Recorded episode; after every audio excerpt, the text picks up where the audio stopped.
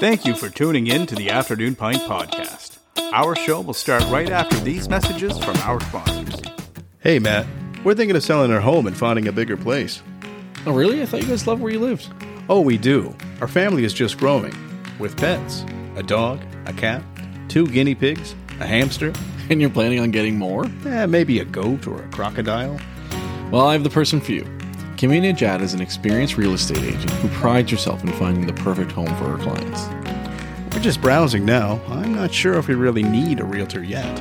Yeah, no worries. Kimia can help you with the comparative market analysis to help you determine the value of your home if you're planning on selling, or help you determine the going rate for the neighborhood you're moving into. She can also work at your pace. Awesome. All right, I'll give her a shot. What's her phone number? On Facebook, Kimia Nejat, Exit Realty Metro. Her phone number is nine zero two, eight eight zero, eight four two nine, and her email is kimia at exitmetro.ca. nine oh two, eight eight zero, eight four two nine. eight four two nine. Awesome. Thanks. This podcast was brought to you by Dan Lomas. That's L O M A S of lomas financial dot c a. Are you a small business owner who wants to keep more of your hard-earned profits and pay less taxes to the C R A? Do you want to plan for a comfortable and secure retirement? If your answer is yes, then you need to talk to Dan Lomas at Lomas Financial. Dan Lomas is a financial advisor who has been helping successful entrepreneurs and business owners for over two and a half decades. He utilizes customized solutions that can help you keep your earnings, dramatically reducing passive income tax. Dan Lomas and his team will help you transition corporate wealth into personal wealth by utilizing customized executive pension plans. Dan will show you how to convert business wealth into personal wealth in a professional manner. Don't let the C R A take more money than they deserve. Don't let your retirement dreams fade away. Contact Dan Lomas today and let him guide you on your path to financial success. Visit Dan Lomas at lomas financial dot c a or call him direct at nine zero two, two zero nine, zero eight five five. That's nine zero two, two zero nine, zero eight five five. This is Matt Conrad. And this is Mike Tobin. Welcome to the Afternoon Pint. Andrea Menard is an award-winning actor and singer-songwriter, public speaker, and a top leader in feminine leadership. Andrea is a proud member of the Métis Nation of Canada. We encourage you to go to Andrea Menard dot com to learn more about her and visit the section titled Sacred Feminine Learning Lodge if you would like to check out more about some of her wellness programs. All right. Enjoy. Cheers. Cheers. Cheers. All right. So uh, this is Matt Conrad for the Afternoon Pint. Uh, Mike Tobin is not here. He is uh, he's ill, so uh, we have to do this one alone, which is uh, sorry for him. Um, but we have Andrea here, which I'm very, very excited about. Uh, actually, what I want to do, uh, what I want to start off with is you have a couple traditional names. So mm. I'd like you to introduce yourself with all of your names, please. Well, usually I introduce myself, yeah, in the way I was taught. So, Tanchi Kiwao, hello, everyone. Andrea Menard, Dishnikashon, Notawoyudin, Dishnikashon, and Ninjkotekwe. I'm a proud Métis woman from Treaty One territory in the homeland of the Métis, and currently living in the unceded traditional territory of the Squamish, the Tsleil Waututh, and the Musqueam people, also known as Vancouver. But I'm visiting in the beautiful Mi'kma'ki um, for four months while I'm shooting a T V series, so I'm really honored to be here. Yeah, no, we're very happy to have you. And and actually, um, you're here recording, so, I mean, we can dive right into that, obviously. You're here recording uh, Sullivan's Crossing, so yeah. uh, obviously a big deal. Um, I think so. Uh, the show seems to be quite a hit. Yeah, and uh, yeah, people are just jumping on it. Everyone in Nova Scotia is excited about it. Yeah. It's now it, it's being uh, broadcast into uh, the U S now. Yeah, yeah, yeah. On the C W. I, I, I just figured that one out because um, uh, your your co-star Chad Michael Murray, uh, which many people would be familiar with, um, he was promoting it, and so people were kind of Uh, jumping down his throat a little bit about because of the strike, but the strike is not in Canada, so yeah. yeah. Exactly. Why don't you give a for anyone who hasn't seen it, I will admit I've only seen the first episode. Yeah. Uh, but why don't you give a you know kind of a rundown of what the show is about? Okay. Well, you know, to me, it's a it's a it's a family show. You know, it's a romance show. Um, it's a story. It's a story about a community, really, about yeah. a woman um, originally from small town Nova Scotia who becomes a big, you know, star surgeon, neurosurgeon in Boston, but the circumstances bring her home. Mm. And of course, there's there's love and potential love and this, and, and I play a character. So Sully, uh, Sullivan's Crossing is basically Sully Sullivan is yeah. the, the the patriarch of the community, and Tom, that's Scott Patterson, right? Uh, yeah, yeah, yeah, yeah, and and uh, Tom Jackson and I are the aunt and uncle of the community. We're the yeah. indigenous characters, although we're not pretending to be Mi'kmaq people, even though we're on Mi'kmaq territory. We're we're we're both from the prairies. We're not pretending to be anybody else but who we are. I'm yeah. Métis, he's Cree. So we're we're Métis and Cree couple from the prairies who have been friends with Sully a long, long, long time and, right. and are part of this community. And so when when the daughter comes home, it's like a huge reunion, but there's some things that everyone has to work out. So it's, you know, there's some things that have to work out. Yeah, and, and so you, since you kind of mentioned, we can talk a little bit about it, because Tom Jackson, obviously, um, I think anyone who grew up in Canada in like the you oh, know, eighties, nineties, yeah. absolute legend. yeah. Um, yeah, just everybody, you know, and you, you were saying beforehand that you've known him quite a quite. you know, like yeah. two decades or something like yeah. that. Yeah, we go way back. In fact, you know, the Huron Carol, people will know him because he toured with big, big, you know, um, stars and and musicians all across the country, you know? Yeah. And, and about twenty years ago, he decided to do um, a, a smaller version because the show kept getting bigger and bigger and bigger. Right. And the the money that was supposed to be raised for the food banks got less and less and less because of the overhead. So twenty years ago, I was on his last big um, Huron Carol with them. And oh, wow. It's a twenty-year anniversary this year. We couldn't believe it. Yeah, that's awesome. Yeah. Uh, so if anyone wants to kind of uh, to listen in on that, how would they have the ability to listen in on? Like, when's that coming up? When you know what? when that's uh, the the twentieth anniversary? Well, Did, I don't think it's. Special? I don't know if it's going to be a twentieth anniversary. No? Okay. I know it's going to be a fundraiser, and it's going to be oh, on um, on T V. And I don't have okay. all the information yet, so hopefully we'll find that out. By the time you know, this airs, we can get some information.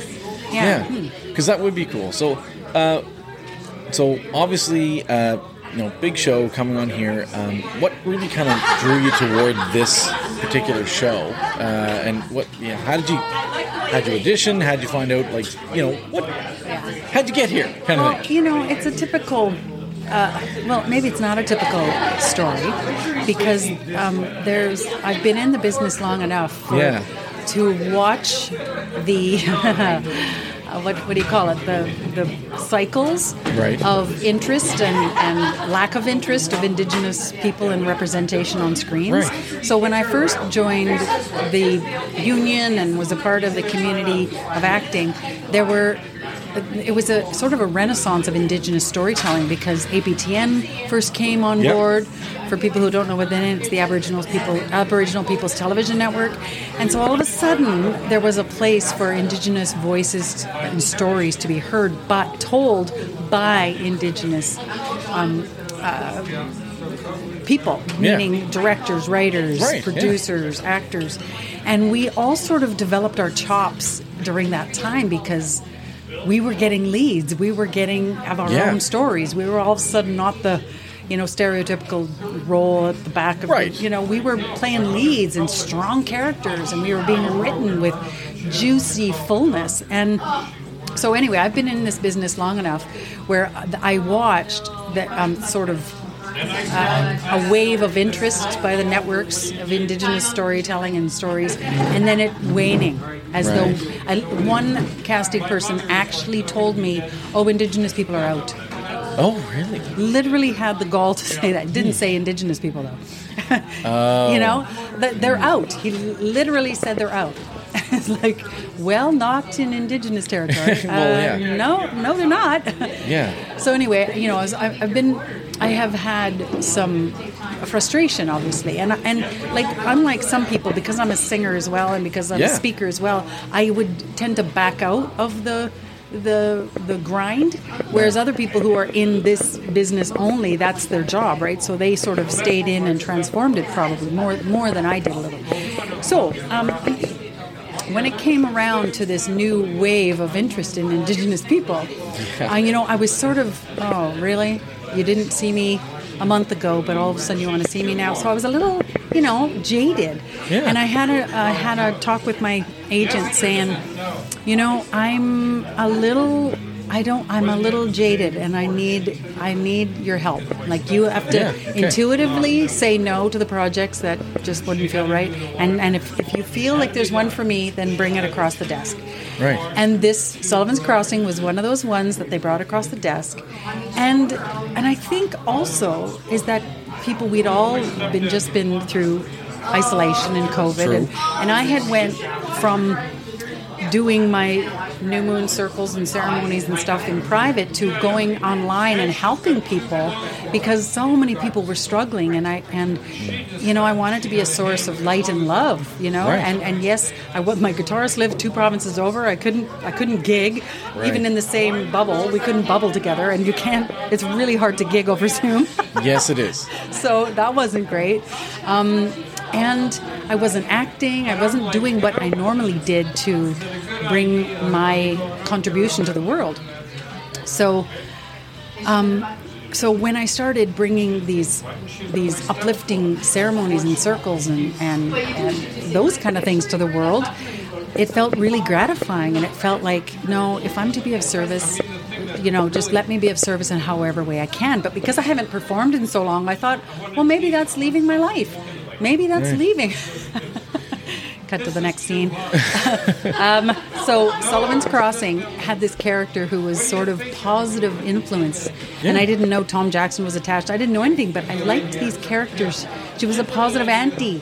You yes. know, in the Indigenous yeah, yeah, yeah. community, the auntie is like a strong, loved, beloved yeah, in many matriarch, cultures, right? right? Yeah. yeah, in many cultures, yes. they're looked at with, like, you know, there's a certain respect that they have, and yeah. they, you know, they can pass on some wisdom, and they can be there, yeah. that, like a motherly figure, but not motherly. Like, yeah. you know what I mean? Yeah. Well, and and she's um and and she's not just a blood auntie; she's like the adopted auntie, right? And, she's, and and in a way, I'm the matriarch of the community, because there isn't. Uh, Sully's not married, and, right. you know, so I'm not matriarch of the community. Right. So I really liked that aspect, and that, you know, it wasn't a serial killer in the, you know what I mean? Like, right. yay, it had some, you know, some easygoing problems, you know? Right. Well, it's funny, so you say serial killer, because so um, when I when I was first kind of introduced to who you were and all this stuff, I started doing some research and everything, and I remember uh, seeing your picture. I went on your website and seeing your picture and everything, and I was just like, wow, she looks familiar. And I couldn't quite place it. And it was driving me insane. So I was like, I gotta find out this, like, where I know her from. And I should have almost known, because this the it's pretty much almost always the answer of, I know that person, but where? Yeah. Supernatural. Oh, no way. And that's actually what popped up, because I'm a huge Supernatural fan. Oh. And I was like, as soon as I was looking through like your like your uh, filmography and everything, I was like, oh my, as soon as I saw Supernatural, yeah. I was like, yes, that's yes, I know. It. I was like, yes, that's where I know her from, because it seems to be like that, where I'm like, look, I'll see an actor. It's got to be a T V, right? It's gotta be something. Well, it has to be something, but also Supernatural. And it's like, it's happened to me like at least a couple, like a few times, more than a handful of times, where I'm like, I know them from somewhere, and then I'll look up, find out what their name is, and I'll look them up on Wikipedia, and I'll be like, Supernatural. I should have just knew this anyway. That's my show. So it, yeah, it's a show I love. So it's it's kind of cool, because you were on a show uh, with um, uh, um, Scott Patterson, who was on with Jared Padalecki and everything, so there's a whole full circle. You guys have this tight community there, obviously. Um, but anyway, uh, so anyway, that's how I, I love it. Like triggered in my head. I love so it. It was cool, right? And you had a great role. Like you, you yeah. like you're the yeah. If you're yeah. if you're a Supernatural fan, then you know I was told the truth and didn't die at the end. Right. That's exactly. a huge deal. It is a huge deal. Yeah. I know. So you you get to be like, you know, this kind of like badass cop who yeah. gets to who, who saw has, the truth and interacts with the devil's son. Yep. right? So yes. it was no, it was it was pretty cool. And I didn't was, die at the end because they always die because they, they yeah they very rarely they kill us off. I know most times the other the other actually one other was um, uh, was a, another woman cop who yep. got to stay for a couple seasons. I know. I'm like, geez, yeah. if they would have kept going, maybe I would have come back. Maybe that's true. And yeah, so anyway, I thought that was pretty cool. I'm a huge uh, cool. Supernatural fan. So when I was talking to my co-host, I was like, she was on Supernatural. So yeah. Anyway, that being said, so yeah, so you're talking about like healing and things like that. So um, you do have, I know, like, so really what you are is singer, songwriter, actress, speaker, wellness trainer. And what I thought was really interesting and that I'd really like to have some conversation with is the Sacred Feminine Learning Lodge. Yeah. I, and I did some research. You have six offerings on there.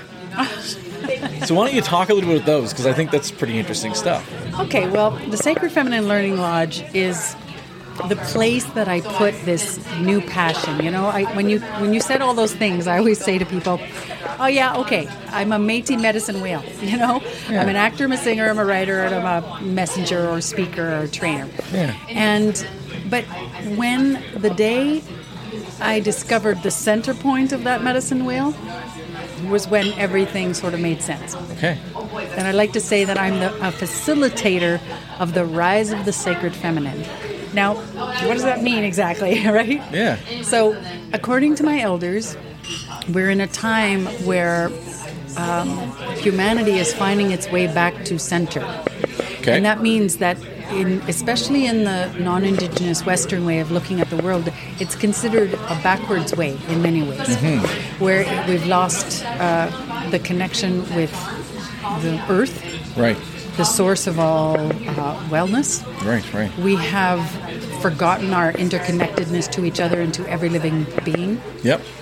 From the stars down to the microbes to the COVIDs, you know, like the little tiny things. Yeah. We're, we're interconnected and we yeah. can't ever separate it.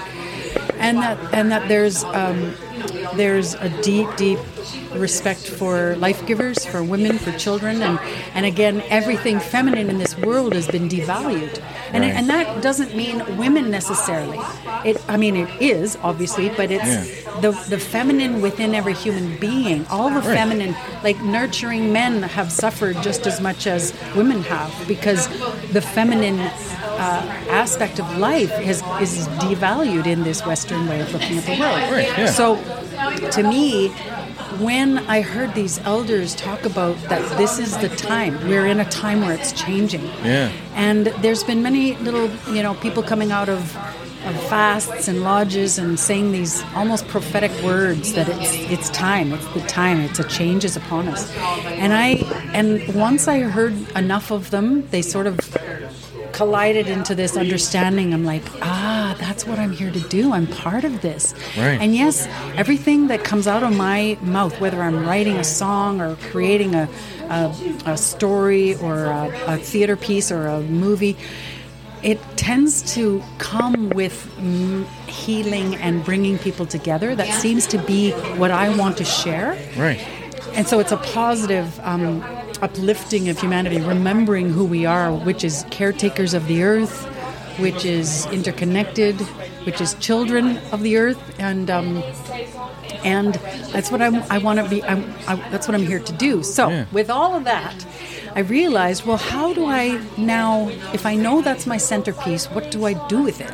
And that's when I developed my company called the Sacred Feminine Learning Lodge, because I thought, well, and it was dur- all during COVID when it all crystallized. So right at the beginning.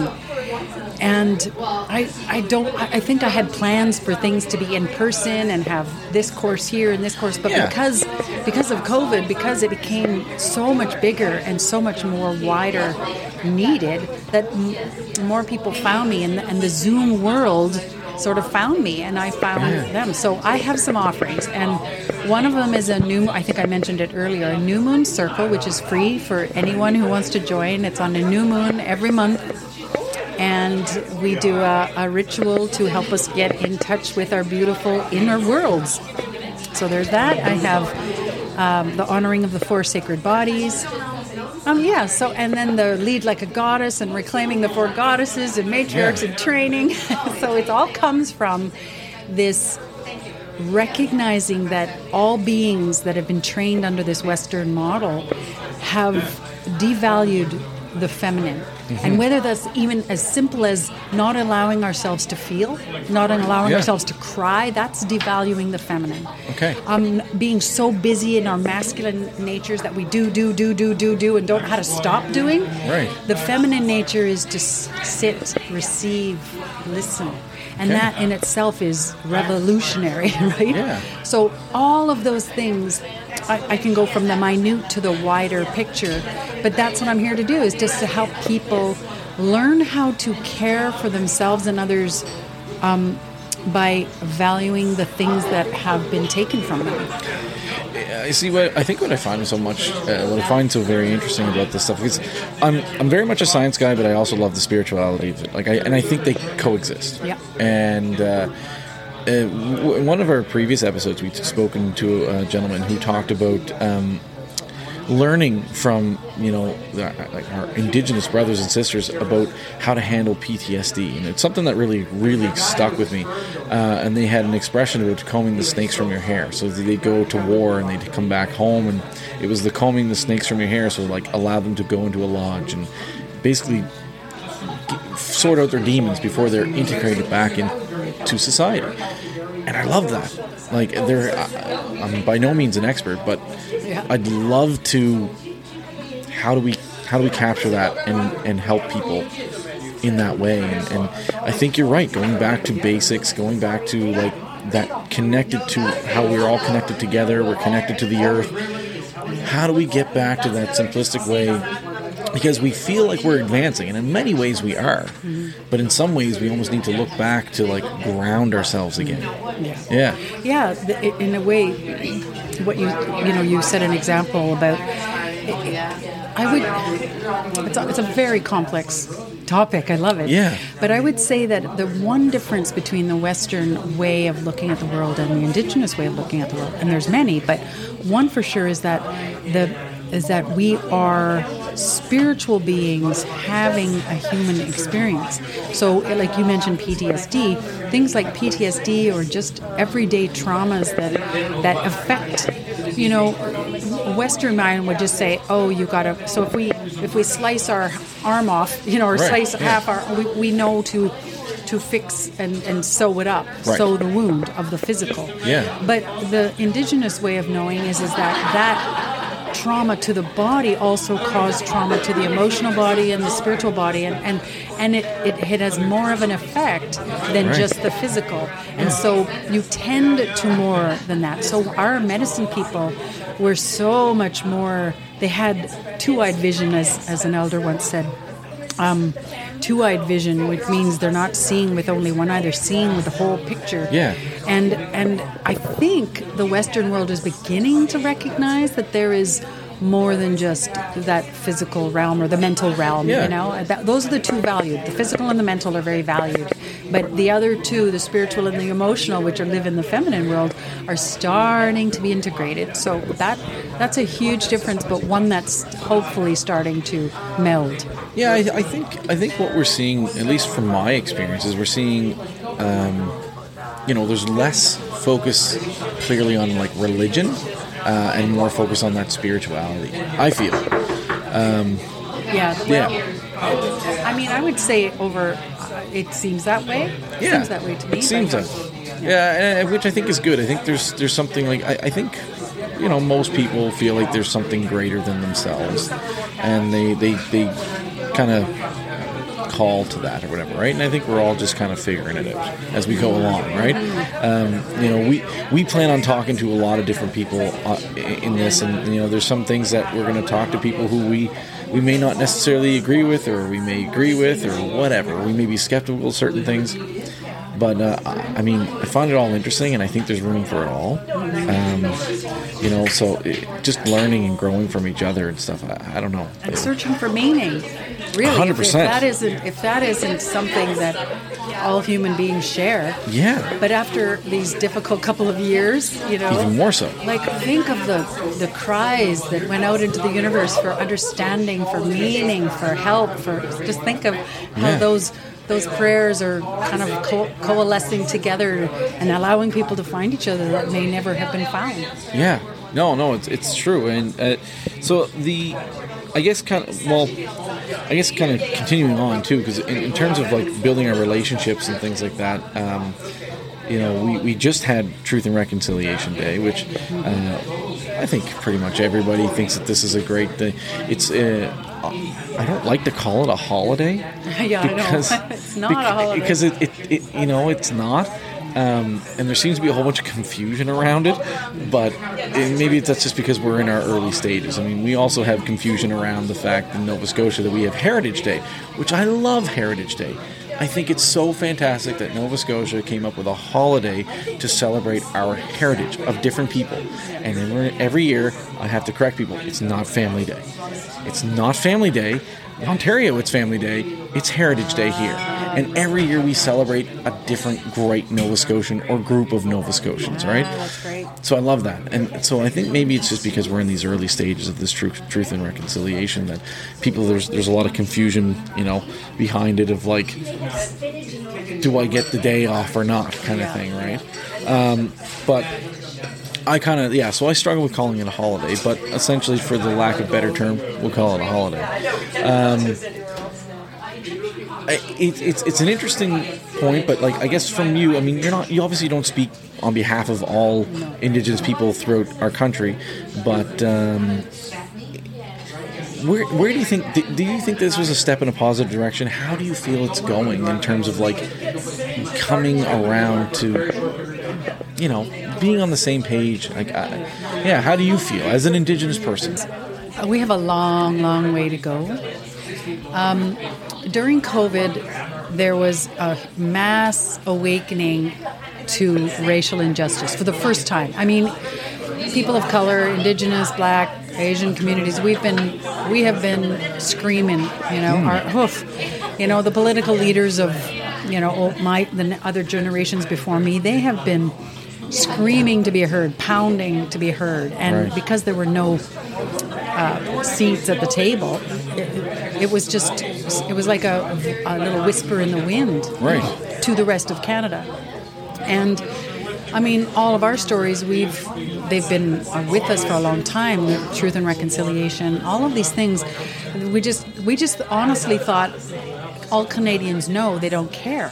Mm. So. When we realized that the mass hypnosis, this lack of information that just permeated every Canadian, non-Indigenous person, we realized, um, oh, wow. So the Truth and Reconciliation Commission was huge in bringing the stories to the front. This was a, ga- a seven-year gathering uh, time right. where thousands of stories from residential school survivors were heard. Yeah.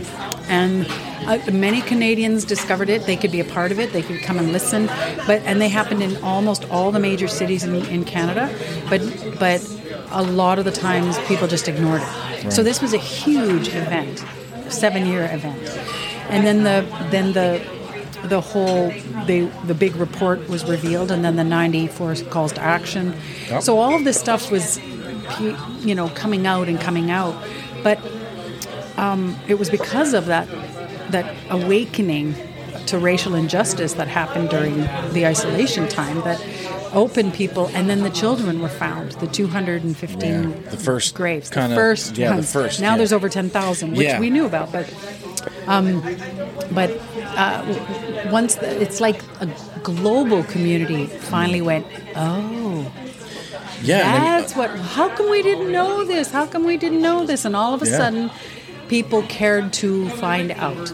Yeah. And Orange Shirt Day is on September thirtieth. Yep. And it starts as Orange Shirt Day because Phyllis Webstad, mm-hmm. it's her story that was collected during the Truth and Reconciliation Commission, where when she, her parents scraped together and got money for an orange shirt. And right. when she was taken, when she went to residential school, yeah. they took it from her. And she never saw it again. So that was uh, like... a heartbreak for her. Yeah. So Orange Shirt Day was to honor her and that story of that one little girl that represented so many. So the, the truth, like, so this day is not a holiday. To me, it's not a day to celebrate. It's a day to mark. Right. And I thought, like a lot of Indigenous people thought that it would be a day of of of uh, organizations and government actually spending time learning or honoring or, you know, education about yep. about the history with Indigenous people, Canadian policies and government yeah. treatment of Indigenous peoples. So a lot of people will never, ever care what it is. Right. That'll just be the truth of it. Of course. No, no, it's true. You know? And then some will go, I'm wearing an orange shirt, and then that's all they'll ever know. Right. And all they'll ever care about. Change their Facebook uh, picture yeah, right? kind of thing, yeah. And the, some will actually do the work. And, yeah. I, and, and I would say more than ever, more than ever, there are people with true humility and, and mm. curiosity. And that's the beauty, the curiosity of, of finding out the truth and finding out how they have been complicit. Because human, every Canadian has been complicit yeah. to the suffering of Indigenous people by by the ignorance of it. And it's, and it's time we all figure that out, right? I, I couldn't I couldn't uh, yeah. agree with you more. I mean, like, uh, you know, when a lot of this started to kind of come out, I mean, I kind of, I mean, obviously it happened during my lifetime. Yep. thirty-eight years old, it happened during my lifetime, and yep. I had no idea. No one, no one told me, no one, whatever. It's not in our history books. Yep. Nothing. Um, and I knew, like, about residential schools, but I didn't know about yeah. residential schools. Like, it, it's one of those things, right? Yeah. Uh, and then obviously things started to come out, and you're just kind of like, why, why wasn't I ever taught this stuff? Um, and it's uh, it kind of hammers home a little bit. I mean, like, my wife's Indigenous. Um, she, uh, her, her father, like, it just goes to show you how messed up, like, racism can be. Um, her father is, uh, obviously, would also be Indigenous. Um, and so it, what it was was uh, her grandfather, so his father, uh, was not Indigenous, uh, married an Indigenous woman yep. and had four boys. Now, my wife's father was the only one that looked Indigenous, and he got beat for it, right? So it's one of these things where it's like how messed up it can be, where it's, uh, uh, you know, you marry an Indigenous person, you have kids with an Indigenous person, and yet you're derogatory and, and cruel towards them and, and the one boy that turned out to look Indigenous, right? Um, so it hammers home a little bit, a little bit more personal to me, uh, just because it's it's my wife, and and you see the effects that it happens on it, like, because my wife didn't grow up living in that community, because uh, her father left home at a very young age because he was abused, right? Um, so he just was separated from all of that. I, I, he was just his own person, and really didn't align with anybody. And my wife is kind of the same. She she is her own person. She just aligns with who herself, like, kind of thing, right? It, she doesn't have that kind of connection, community connection. Yeah, and it, to me, I, I'm I'm really big into it. Like, my last name's Conrad, um, so German is is you know big. That's the, where the name comes from. Uh, I also know that I have on my grand, uh, on my mother's side, like maternal side, I have uh, there's Irish and there's French, and I love that idea, right? I love the knowing where I come from. I, I spent a month in Ireland when I was in my early twenties. Uh, I just love knowing that history, and that's what I want for my son, right? And I have a two-year-old son, and um, I want him to know not only about my side, but about the side that his mother comes from, which would be all the French and the Indigenous side as well. So I'm trying to have a little bit more of an interactive, like, you know, just trying to be a little bit more interactive. I can't wait to the point where he's at a point where he can um, learn more and, and really be more interactive. And uh, I know... Uh, I know he's going to love the music and things like that, and, like, I can't wait to expose him to some of that stuff as well. But just having him learn the culture and kind of know where he comes from. The problem with it is, though, is because of what happened, like, my wife doesn't really know. She she was told when she was younger what what um, like her her heritage, but it doesn't it, it doesn't make sense, I guess, because she was always told she was Apache, which doesn't make a whole lot of sense in, in coming from Quebec. Um, so it's there's a huge disconnect there. So I feel a little bit bad in that sense, right? So I've actually been advocating that we should be taking, we should maybe try Ancestry dot com, like both of us, and try to, I want to learn more about me, but she should learn more about herself, and and kind of explore that a little bit more, because then we can also kind of pass it down to my son. So, but that's her journey, right? It is. It's a, yeah. it's a, it's a painful, uh, it's a painful thing within the community. So she's got to find her own way there. You know, she does. You know, your enthusiasm is one thing, but yeah. you know, if you were in Germany and your parents were part of, you know, the Reich, you know, yeah. you might have a little harder time, right? So, one hundred percent. So you have to have patience and understand that it's a lot more complicated than just, let's go to Ancestry dot com. That's a that's a white man's way of... It is. Right? Uh-huh. Like, you know, oh, no, yeah. honestly, like, it's, yeah. those aren't those aren't attached to the stories by the, by the yeah. elders and the community. And the community has everything to do with... Um, Our, uh, uh, you know, us finding our way home. So yeah. if she doesn't have a community, you know, she's got to she's got to find her way there on her own. A hundred percent. And I am, I will completely admit that I am, uh, you know, obviously white male, um, but on top of that, also have the mentality of like, I'm Mister Fix-It kind of thing. No, that, yeah, I get it. Let's fix it kind of thing, right? Yeah. yeah so I, I, I accept that, and accept that it's not always the right way.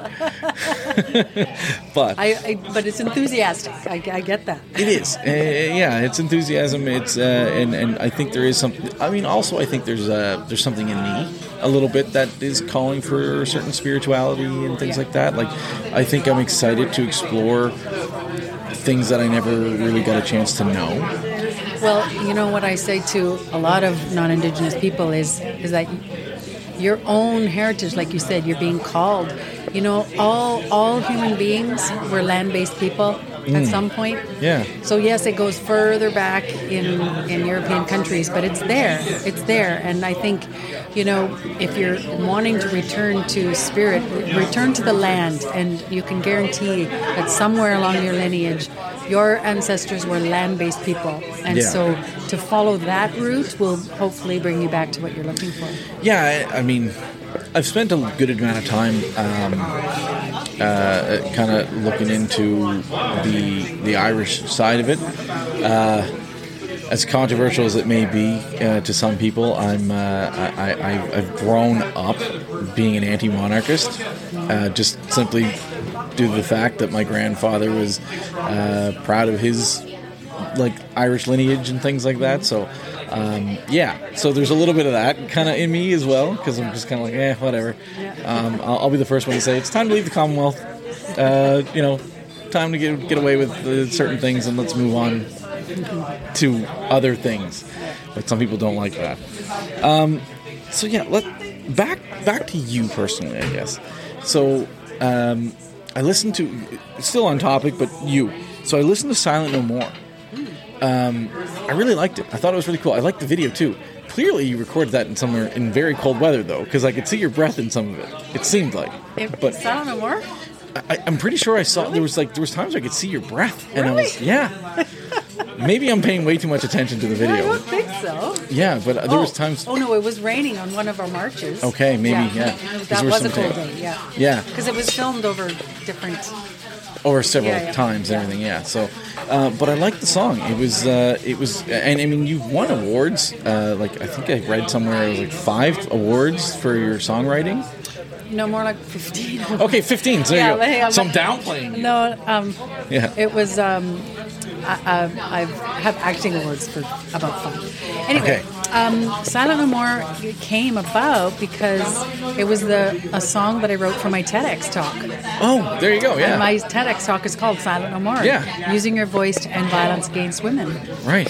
And um, I, I had a totally different song in mind at the end of it, but here I was getting like an, a month out, or no, two months, two and a half months out before the performance date, and I called my co-writer Robert Walsh, and I said, Robert, we need to write a song. And I said, do you think we can do it? I know I can't get to you, but what do you think? And I go, I have I have an idea, and I sent him the little thing, and he goes, okay, and we wrote it over Zoom and phone. And awesome. And we did get together to record it, and so Silent No More basically took my my talk, and I capsulized it all into one, so that was the song at the end of my TEDx talk. Awesome, yeah. What was it like uh, doing a TED Talk? Like it, it's it's an interesting procedure from my understanding. Oh, yeah. Yeah. It's, you know, as an Indigenous person, you know, doing a TEDx Talk and being a m- member of the professional speaking industry, yeah. there's a there's a beautiful, logical, um, uh, Western way of doing things. And, yeah. it's, and it's brilliant, it's sharp, it's it's to the point, it's effective, and difficult for an Indigenous woman. I had a hard time. Yeah. And but you know, it, it, it's a beautiful box that you have to fit in, and it's very, very precise about what you need to do. And I wrote, I rewrote my talk about fifty-four times, but that's that's nothing. I've heard other people write, rewrote it two hundred times. So yeah. So re- rewriting it and trying to get it in this formula. And what I discovered was it's so helpful in helping you, helping you um, focus. Yeah. You know, it's like because the formula is so strategic, you need to take this, you know, because there's any, there's every way you can describe a subject. But for me, I, I, I once I realized there was this formula, that I went, but I'm Indigenous and I'm not meant to fit in it, and I'm also right. a performer. So it's like, how do I?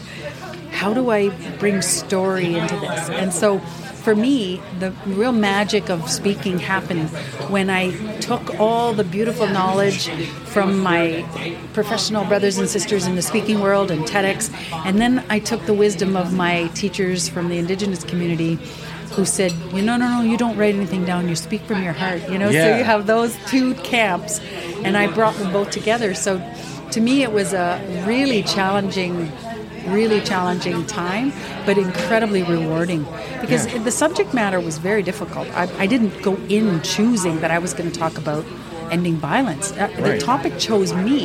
In fact, I rewrote it, you know, thirty times, trying to not let this topic be, you know, because I didn't want to talk about sexual violence. Who wants to? That's the whole problem, right? Of course. Yeah. But but here's the magic of it. This is when I say the topic chose me, because I started writing it, and right around the time that my talk came out was the Me Too movement. Mm.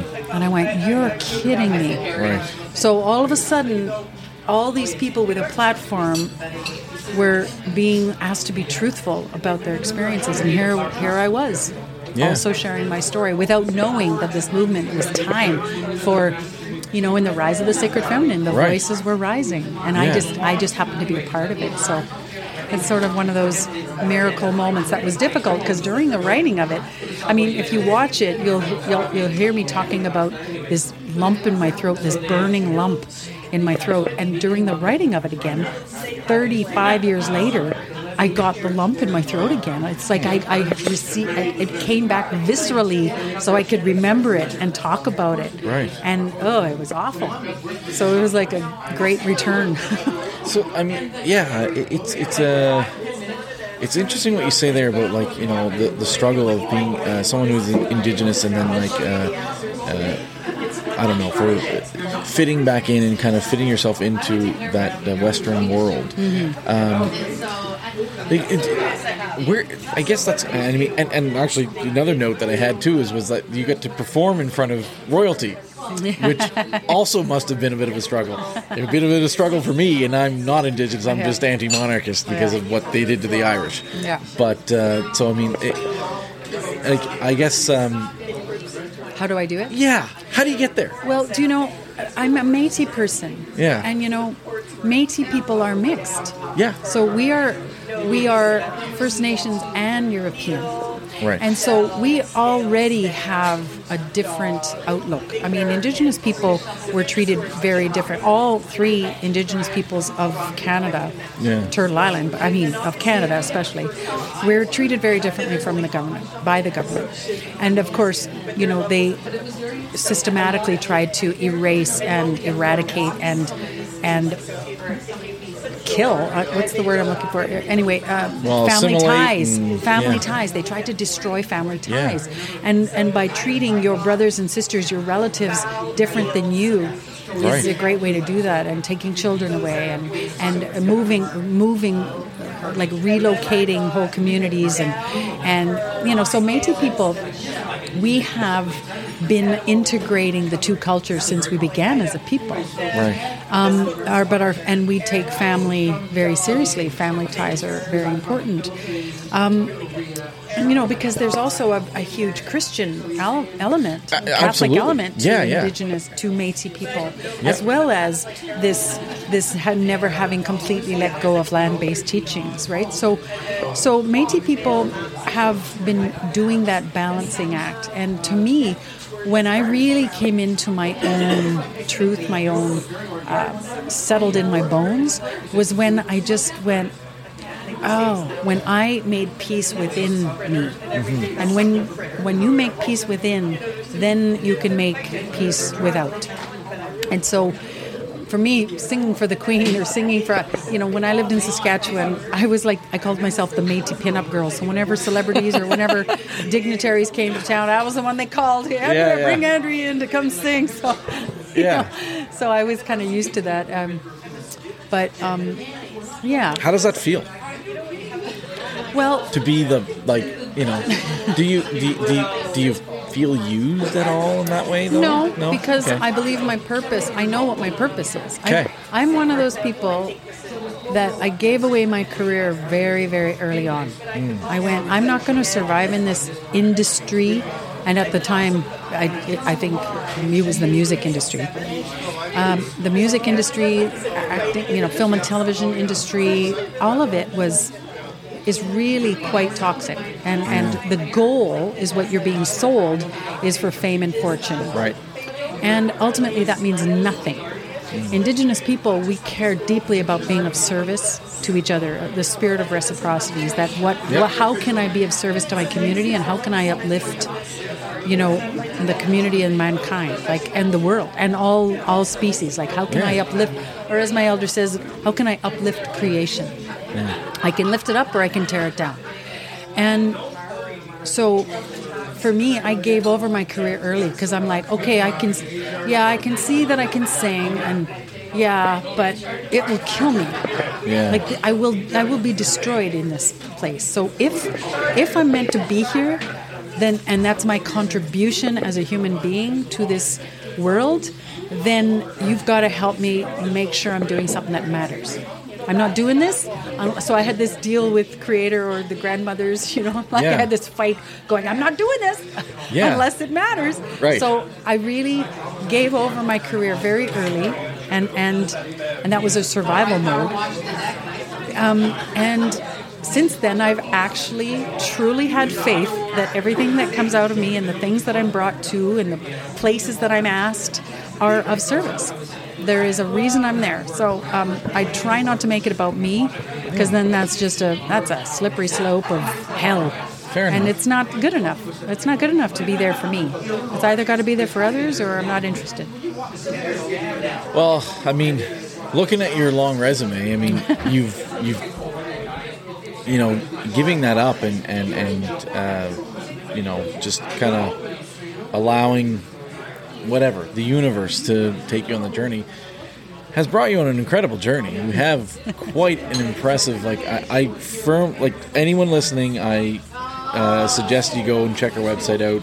You're quite an impressive person. Aww, and, uh, it, you know, there's there's quite a bit. So I was pretty excited to have a chat with you just simply based on that because I was like, there's so much that we could talk about. The only thing is, is we try not to keep these too long. Yeah. um, I guess... The one thing that I kind of want to leave, because I mean, we, we talked about uh, you talked about a lot about your detail and your career and and, uh, and those things. Like, where do you feel that we can go, uh, you know, as Canadians, as First Nations, as as treaty people? Mm-hmm.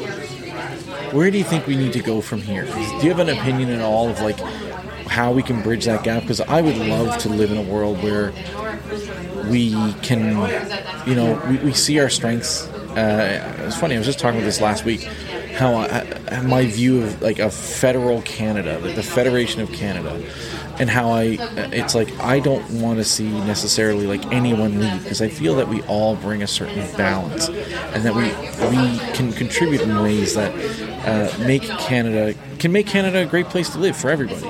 Um, you know, I was a, a firm believer that, you know, the, that first, that first time that we, we discovered the, those bodies, and it was like, it's okay to have a more somber Canada Day, because we we discovered something as a nation that may have been known to part of our nation for a long, long time, but as a nation, it just be, it became like public, like it became public knowledge. And I, my firm belief is that as a responsible Canadian, we would, you know, a responsible homeowner doesn't let a whole room fall to shit. You know, we, we you, you take care of your home, where you live. If you have pride of ownership, then you want to make all aspects of your of your home good, and, and, and have that pride. And that's what I think for me. It's like, it's okay to criticize and dis- you know, our government for our past decisions, to have that self-reflection of like, you know, maybe I have been, uh, you know, just. Uh, I don't know, uh, due to my ignorance, um, what's the word I'm looking for, but just basically, like, uh, I've allowed things to just kind of go by. And I think it's, uh, a, a proud Canadian should be paying attention to truth and reconciliation, and should want to have all of our citizens in all of our places, like, our house should be in order. I don't, so where do we go from here? I, I mean, because I'm a, like I said, white male. Coming from your point of view, where do we go? How do we bridge this? And how do we get to a point where we're like good? And yeah. Well, we have to recognize that it's not good, right? Exactly. Like, we just have to start with truth. We got to start there, and to recognize we got a long way to go. And it, you know, this idea of coming together does not mean sameness. We don't ever have to be the same, you know. And and we have to, though, come with a humil uh, like with humility, with a beautiful, humble heart to each other, to ourselves. No, and maybe even better is we have to come in a, in a humble heart to our ignorance. Yeah, that is a big, brave step, because if there's one thing that I've known that the colonial model does not like is admitting to ignorance. Yeah. It is it is not a a popular um, state of being, is to admit our ignorance, or humanity's ignorance. Yeah. So to admit that you come from a place of nothing, to like, I know nothing, and and because I know I've I've come across many conversations where I've met all of my non-Indigenous white friends who felt they had to be experts in Indigenous wisdom and, and teachings and knowledge, and, and I went, we're the experts in that. Right, yeah. We're the experts. You don't have to be the experts. Please don't try to be, yeah, because that just means you're going to exploit the knowledge and take it away and become experts. No, we are the experts. Just right. For once, come in a humble way to the experts and ask, not for not for your forgiveness, not for, but to to come to the knowledge that we've already sent out there. Because in the beginning, we'd be like, I don't, can't answer every question you have. But we've all, like, the knowledge, the wisdom, the courses are out there, the books are out there, the movies are out there, the T V series are out there, the songs are out there, right? The plays are out there. There's one coming up in Halifax, you know. There, there's, like, there's knowledge to be had. Right. And so if if... non-Indigenous Canadians come in a humble way, they can find the knowledge. They don't yeah. have to go to an Indigenous person and say, teach me, right, because we're, we won't do it. We're done. We're right. done helping we're, we're done helping non-Indigenous people find out. We've done the work. We don't want to keep re-traumatizing ourselves with the stories over and over and over. Right. Right? We're done. All of that's out there. You can now find it. But come in a humble way, and that's one way. So that's one way to help heal the rift, um, with Indigenous peoples. But to me, where we're really going to make the strides is when, if you think of all the traumas that European and people, settlers came to this land, how traumatized they were, mm. because of the colonizations that happened on their lands, they brought that here. and they it's unhealed. All of that yeah. trauma, all of that wounding has been passed through those lineages without ever... Though I just ran away from it because it was so awful. Well, they brought it here and not yeah. knowing that unfinished... You know, healing doesn't work that way. Trauma doesn't work that way. It pa- it gets passed down. Yeah. Um, trauma gets passed down. So my invitation... is for you, when you talked about your lineages, yeah. is to go, and to me this is a spiritual way of doing it, but there's also, you know, for the logical brain, like you said, I'm a white male who's like, I'm gonna fix it. Yep. So if a logical, you know, there is, there's a, a, a logical way you can go back and look, you know, I'm sure there's books and there's, there's yeah. lineages and there's, you know, ancestry, what you call it. Yeah. But there's stories in your lineage that you yourself can heal. You can go back and say, it ends here. Yeah. Because I'm willing to look at the trauma that happened to my ancestors, that I am somehow being a part of. Either it's my complicitness or complacency, my ignorance, my willful blindness, my violence, whatever it is that is, is within us. And I've had to do the same. I, look, I'm a... I'm a half-breed too, so I've got I've got lots of European blood that I've had to do the same work, you right. know. And I've got uh, ancestors on both sides that need some clean in house. So yeah. it's it might be a little bit more mysterious, but to me that is where the real work happens. So when a person decides and says it stops with me, they will be amazed at the journey that unfolds in front of them of how to do that. And it might be therapy, it might be it might be talking to ancestors, it might be it might be all of those things that maybe were not available to you or you weren't interested in before. But if you say it stops with me, right. I am not going to perpetuate this colonial model, this colonial mindset anymore. I'm going to decolonize so that my family never has to perpetuate this. Yeah.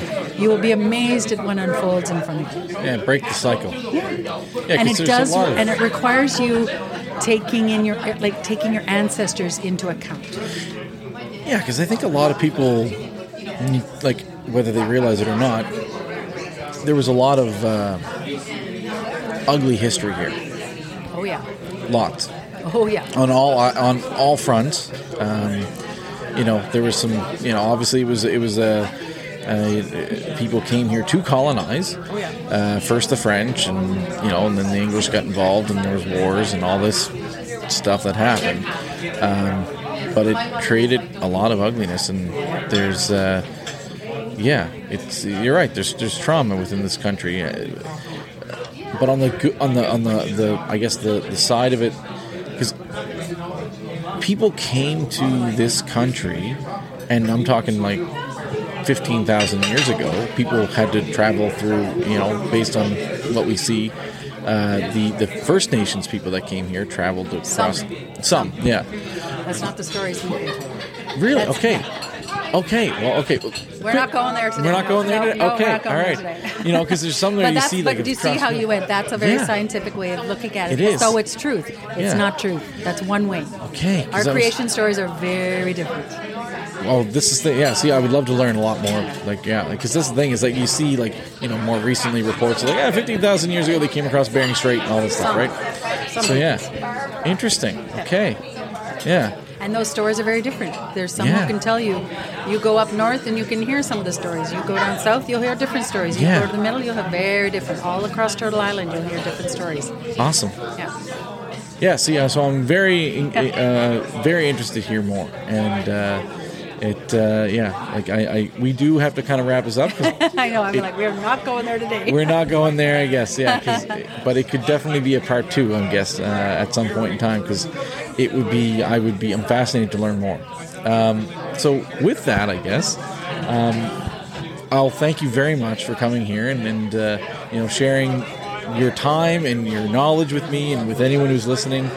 Um, And, yeah, you're welcome back anytime because I feel like I have a lot more to go through and everything. But, um, yeah, thank, thank you, you very so much. much. Thanks no, for thank having you. me. It's been a deep and juicy conversation. Absolutely. Thank you. Thank you, everybody. Oh, oh, also, last thing here, just do a shout-out. Uh, we're at the, uh, the, the Brown Hound uh, pub in Halifax. Uh, thank you very much for hosting us. It's filled up quite a bit. since we started getting here. So it's gotten a little bit louder, but thank you very much uh, for hosting us. All right. Cheers, everybody. Cheers.